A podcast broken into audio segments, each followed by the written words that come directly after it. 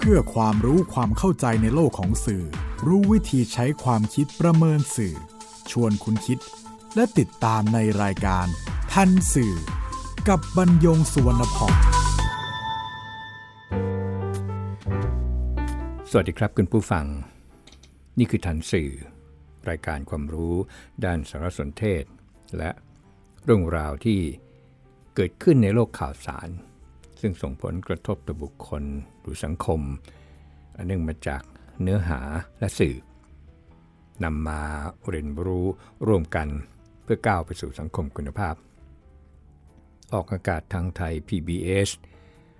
Radio and Podcast บรรยงส่วนพองดำเนินรายการ จิตรินเมฆเหลืองประสานงาน ท่านสื่อวันนี้นำเรื่องขายข่าวจากศพเด็ก มาพูดคุยกับคุณผู้ฟัง ก่อนที่จะพูดคุยกันในเรื่องนี้ มีประเด็นทันสื่อ ต่อกรณีทหารอียิปต์ติดเชื้อโควิด -19 ไม่ปฏิบัติตามมาตรการตรวจคัดกรองของไทย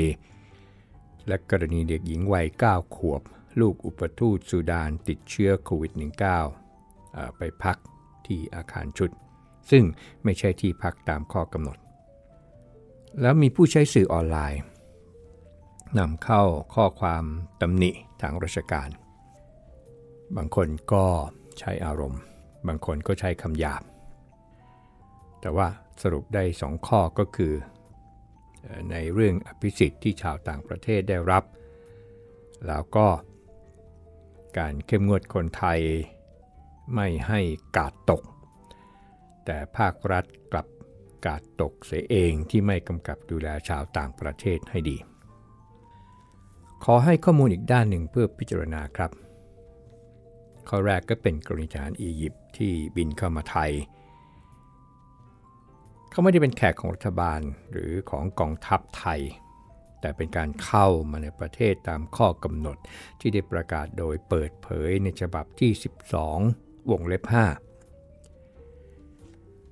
นั่นคือผู้ควบคุมอากาศยาน หรือเจ้าหน้าที่ประจำอากาศยาน ซึ่งจำเป็นต้องเดินทางเข้ามาตามภารกิจ และมีกำหนดเวลาเดินทางออกนอกราชอาณาจักร เพียงแต่ว่าเป็นอากาศยานของกองทัพอากาศอียิปต์ซึ่งฝ่ายที่รับผิดชอบความมั่นคงคือกองทัพอากาศไทย ได้รับแจ้งล่วงหน้าแล้ว แต่เหตุนี่เกิดมาจากทหารอียิปต์บางนายละเลย ไม่ปฏิบัติตามมาตรการควบคุมที่ศูนย์บริหารสถานการณ์การแพร่ระบาดของโรคติดเชื้อไวรัสโคโรนา 2019 หรือสคบสบคกำหนดไว้ และพลเอกประยุทธ์จันโอชานายกรัฐมนตรีก็ได้กล่าวเชิงตำหนิทหารอียิปต์ผู้นี้ว่าไม่มีวินัยคือทหารเขาพูดกันหารด้วยกัน นั่นคือข้อแรก ข้อที่ 2 ก็คือ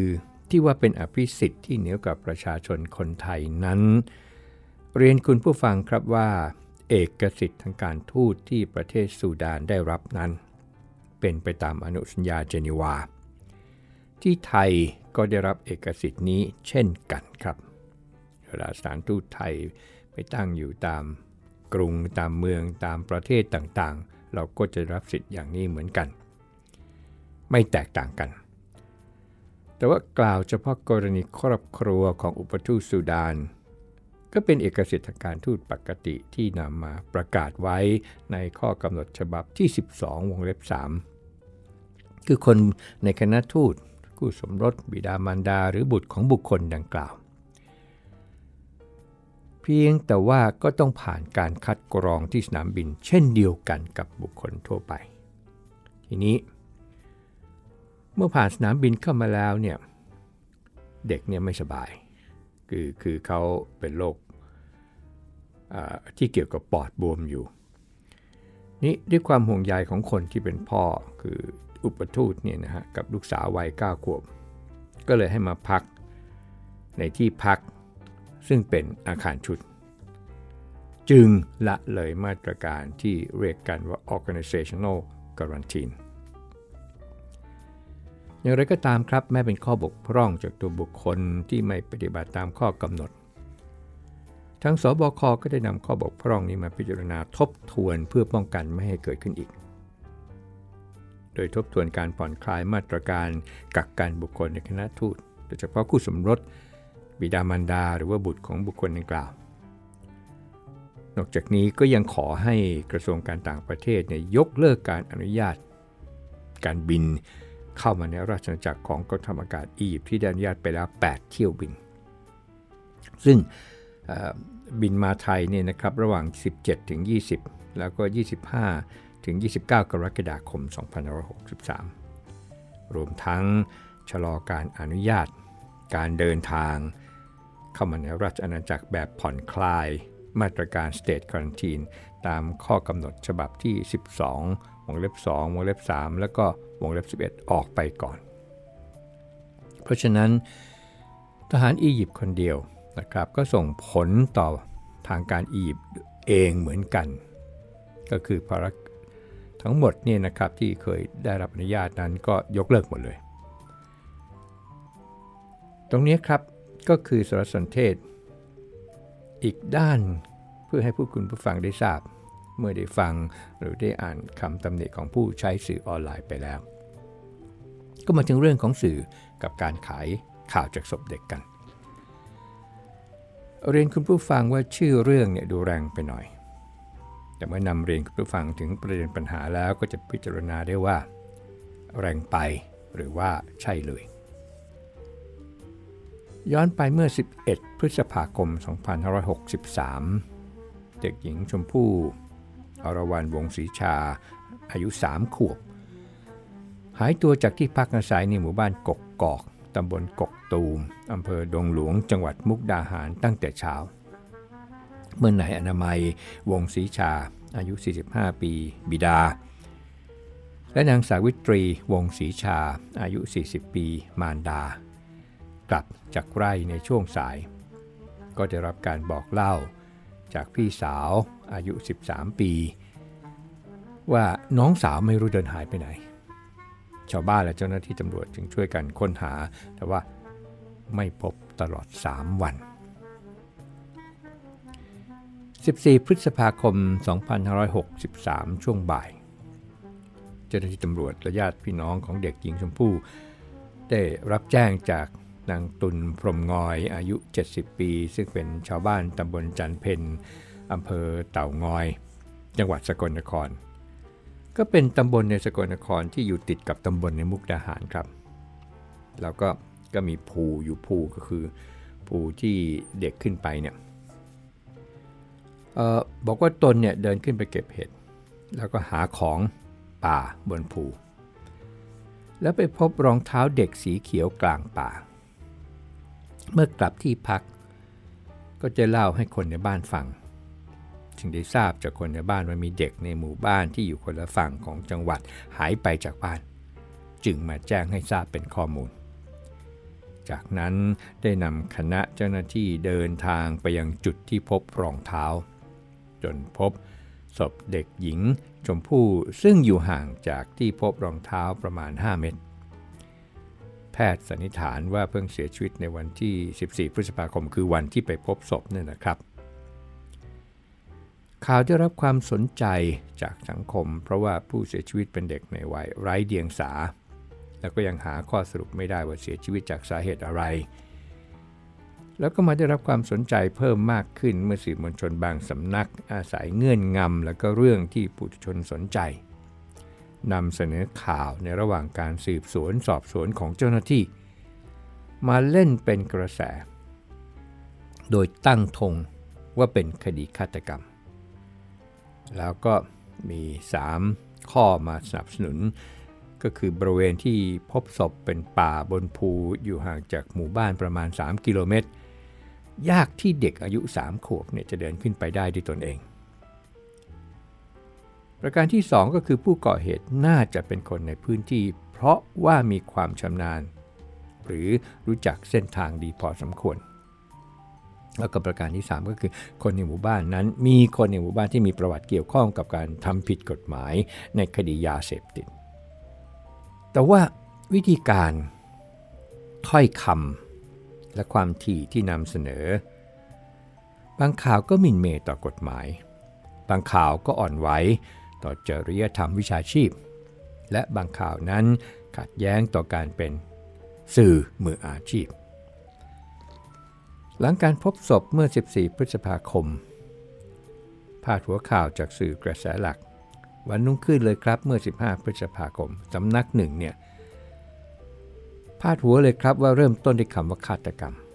และถ้อยคำที่สื่อไปในทางที่เด็กเนี่ยถูกกระทำทางเพศ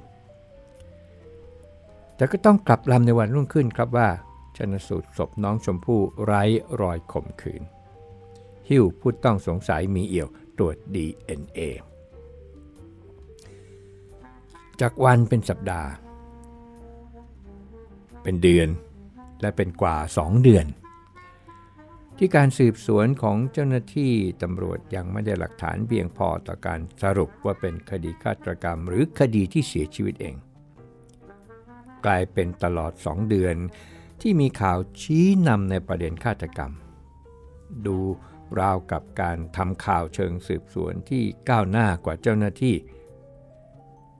ประการสำคัญคดียังอยู่ในระหว่างการสอบสวนหาข้อเท็จจริง และพนักงานสอบสวนเองก็ไม่ได้ชี้ชัดว่าเป็นฆาตกรรมหรือเสียชีวิตเอง ข้อที่ว่าทั้งหมิ่นเมย์แล้วก็อ่อนไหวก็คือ ข่าวเนี่ยพาดพิงตัวบุคคล แม้จะระบุทางอ้อมเพื่อหลีกเลี่ยงกฎหมายในข้อหาหมิ่นประมาท แต่ก็ทำให้คนทั่วไปเนี่ยเกิดความสงสัยตัวบุคคลในข่าวที่ถูกพาดพิง ว่าเป็นผู้ก่อเหตุ หรือเกี่ยวข้องกับการเสียชีวิตของเด็ก ทั้งการเปิดเผยชื่อนามสกุลและภาพถ่าย ซึ่งก็ไม่ได้เกิดขึ้นกับคนคนเดียวครับ มีญาติพี่น้อง มีคนบ้านใกล้เรือนเคียงกับบ้านของเด็กหญิงวัยสามขวบที่ตกเป็นผู้ต้องสงสัยของคนในหมู่บ้านและสังคมอย่างน้อยเนี่ยห้ารายครับ บุคคลที่ถูกละเมิดเหล่านี้ไม่ได้มีความคิดในเรื่องการฟ้องร้อง ก็คงจะเป็นเพราะว่าห่างไกลกับแง่มุมทางกฎหมาย ต้องใช้ชีวิตประจำวันไปกับการหาเลี้ยงชีพ ขณะที่สื่อบางสำนักก็ใช้วิธีนำการให้สัมภาษณ์เนี่ยนะฮะคือเปิดให้เข้ามาสัมภาษณ์ ให้เข้ามาให้ข่าวชี้แจง ถือว่าเป็นการแสดงว่าเกิดความสมดุลแล้วเปิดโอกาสให้แล้วครับอย่างนั้นเป็นธรรมแล้ว วิธีนี้ก็จะเป็นการป้องกัน หากจะมีการฟ้องละเมิดและหมิ่นประมาทเกิดขึ้นจริงแม้ว่าข้อเท็จจริง จะเป็นการนำเสนอต่างวันต่างเวลากันก็เถอะ การตกเป็นจำเลยของสังคมก็ทำให้ผู้ตกเป็นข่าวบางคนไม่อยากอยู่ในภูมิลำเนาของตน อยากออกไปเสียจากถิ่นกำเนิดเพราะทนไม่ได้กับการถูกเพื่อนบ้านโดยเฉพาะญาติพี่น้องด้วยกัน มองด้วยสายตาปริศนาโดยเฉพาะการตกเป็นขี้ปากของคนตำบลเดียวกันอย่างไรก็ตามครับ หลักฐานทางนิติวิทยาศาสตร์ที่มีการตรวจพิสูจน์ซ้ำ ก็ยังยืนยันตรงกันทั้งก่อนหน้านี้และล่าสุดเมื่อ 12 กรกฎาคม 2563 ว่า ไม่ใช่ฆาตกรรม หรือถูกกระทำแม้จะมีข้อขัดแย้งเรื่องสถานที่ที่เสียชีวิตว่า เกินกว่าเด็กสามขวบ จะขึ้นไปบนภูที่ห่างจากบ้านประมาณ 3 กิโลเมตรก็ตาม อีกสักครู่ครับ คุณกำลังฟังรายการทันสื่อกับบรรยงสุวรรณพ่อง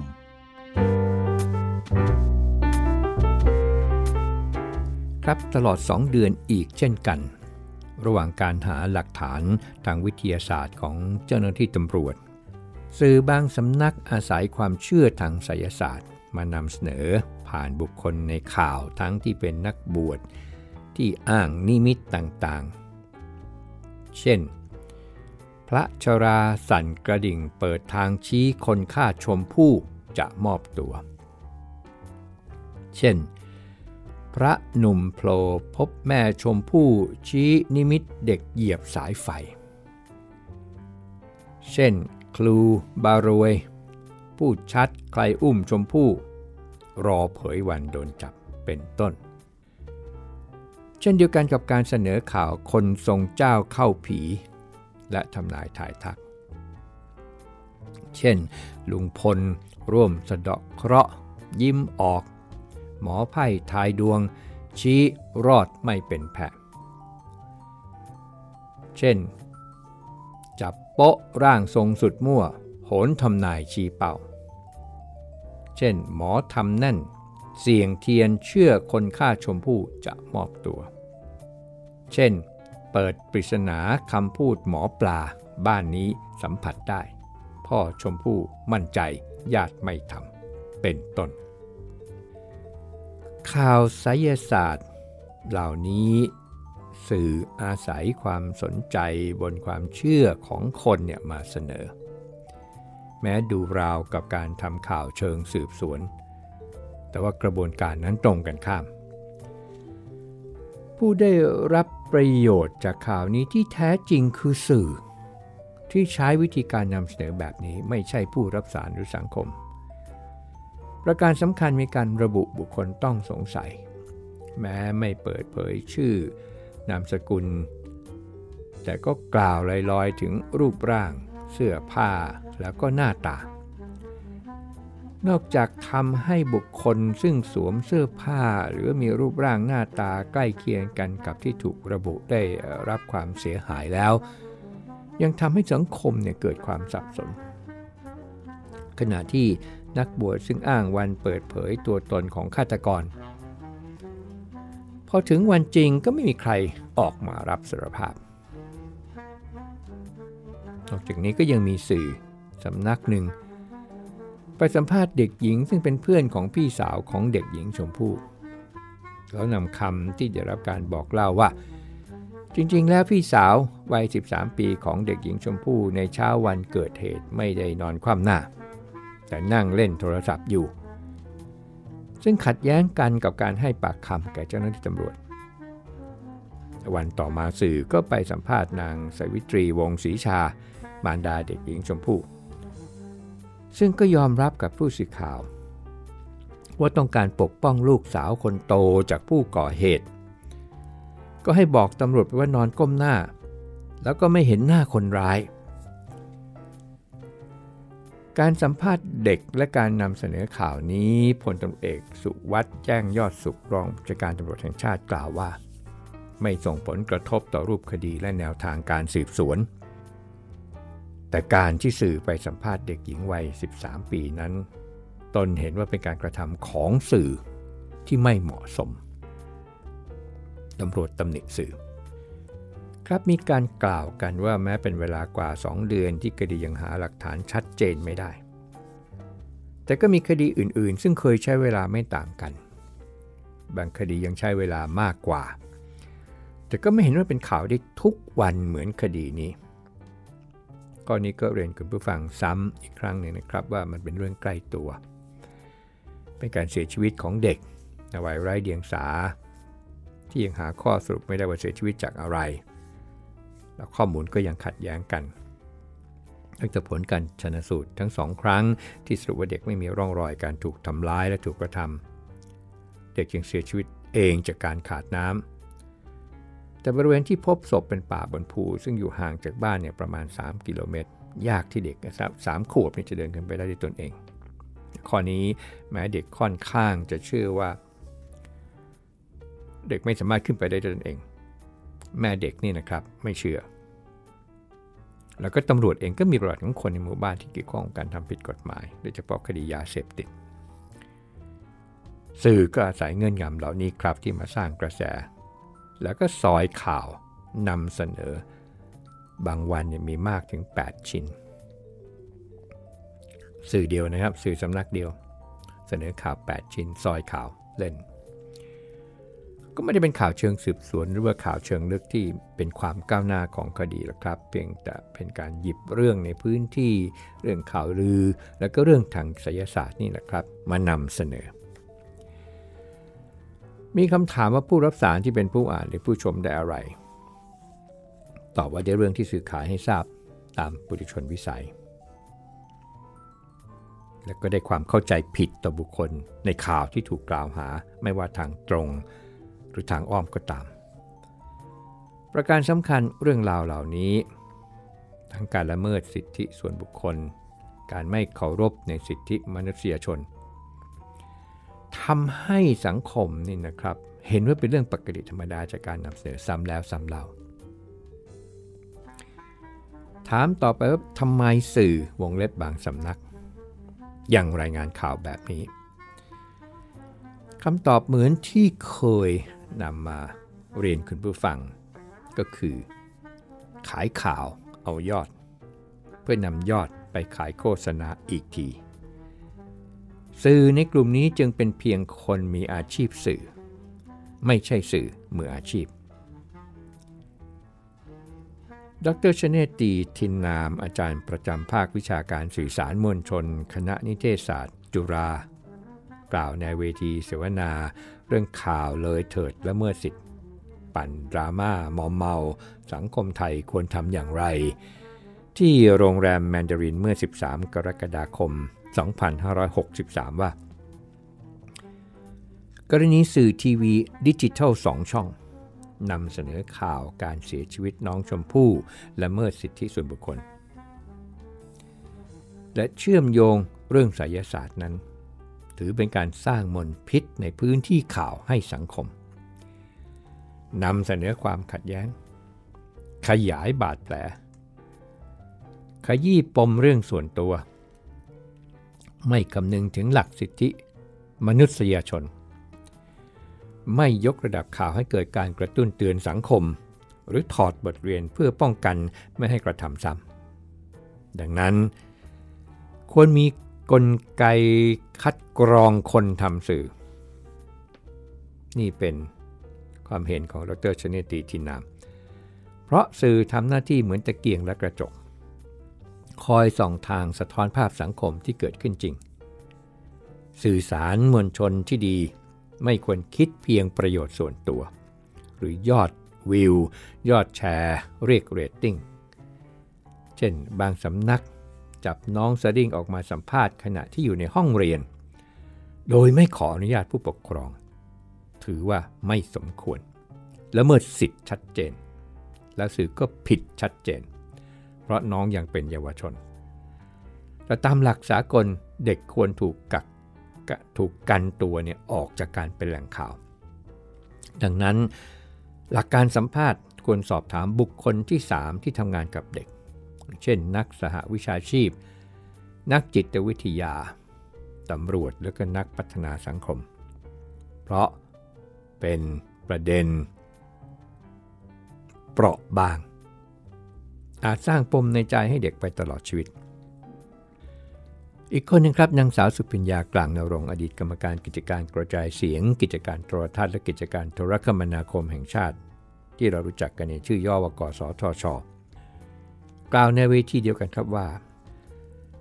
สื่อหลายสำนักเนี่ยพยายามแข่งขันเรียกเรตติ้งโดยเฉพาะรายการข่าวที่ปัจจุบันเริ่มล้ำเส้นเรื่องสิทธิเพิ่มขึ้น มีหนำซ้ำยังใช้กราฟิกเล่าเรื่องให้คนดูคล้อยตาม จนสังคมเกิดการตั้งคำถามว่าคนไทย ได้อะไรจากสื่อ เมื่อข่าวชียกรรมเกิดการผลิตซ้ำเร่งเร้าให้เห็นภาพที่ชัดเจน ก็ทำให้คนบางกลุ่มเนี่ยเกิดพฤติกรรมลอกเลียน และก็ยังกระทบสิทธิผู้ตกเป็นข่าว คดีน้องชมพู่ ผู้ตกเป็นข่าวเป็นเด็กและเยาวชน ในด้านสิทธิมีกฎหมายคุ้มครองชัดเจน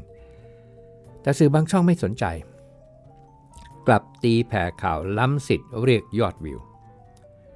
ตั้งตัวเป็นสารเตี้ยแทรกแซงกระบวนการยุติธรรม สร้างความหวาดระแวงให้คนในชุมชน ก่อปัญหามากกว่าสร้างสรรค์ยังไม่เห็นหน่วยงานที่มีข้อบังคับด้านกฎหมายออกมาเอาผิดสื่อ ทุกคนมองเป็นปรากฏการณ์ธรรมดาไปแล้ว ถามต่อไปว่าสื่อควรทำอย่างไร หรือควรเสนอข่าวอย่างไรกรณีสื่อมืออาชีพนะครับ เรื่องแบบนี้ไม่จำเป็นต้องไปบอกกล่าวกัน เพราะเขารู้ว่าเขาควรจะนำเสนอข่าวนี้อย่างไร เช่นเนื้อหาที่เป็นการเตือนสังคม เช่น เป็นการศึกษาเพื่อป้องกันไม่ให้เรื่องเกิดซ้ำอะถามสังคมบ้างควรทำอย่างไร ครับข่าวนี้การโทษนักข่าวภาคสนามเป็นเรื่องปลายเหตุ เพราะนักข่าวทำตามคำสั่งของหัวหน้าข่าวหรือบกข่าว ต้นเหตุและสำคัญที่สุดคือเจ้าของสื่อครับที่ปากว่าตาขยิบ ก็อาศัยสังคมแหละครับช่วยกันตรวจสอบ แสดงความคิดเห็นต่อต้านการกระทำของสื่อที่ไม่ยึดมั่นในจริยธรรมวิชาชีพ ถึงเวลาหรือยังที่ผู้ประกอบการเจ้าของสินค้า จะพิจารณาว่าสื่อใดที่ควรจะรับการสนับสนุนผ่านการโฆษณา เช่นเดียวกับสังคม แม้เป็นอุดมการณ์ก็ตามนะครับ นั่นก็คือไม่ใช้สินค้าหรือบริการที่ผู้ประกอบการโฆษณาในสื่อที่ทำร้ายสังคม พบกันใหม่ครับในทันสื่อไทย PBS Radio and Podcast บรรยงสวนพอง สวัสดีครับ ติดตามรายการทันสื่อได้ทางวิทยุไทย PBS เว็บไซต์ www.thaipbsradio.com แอปพลิเคชัน Thai PBS Radio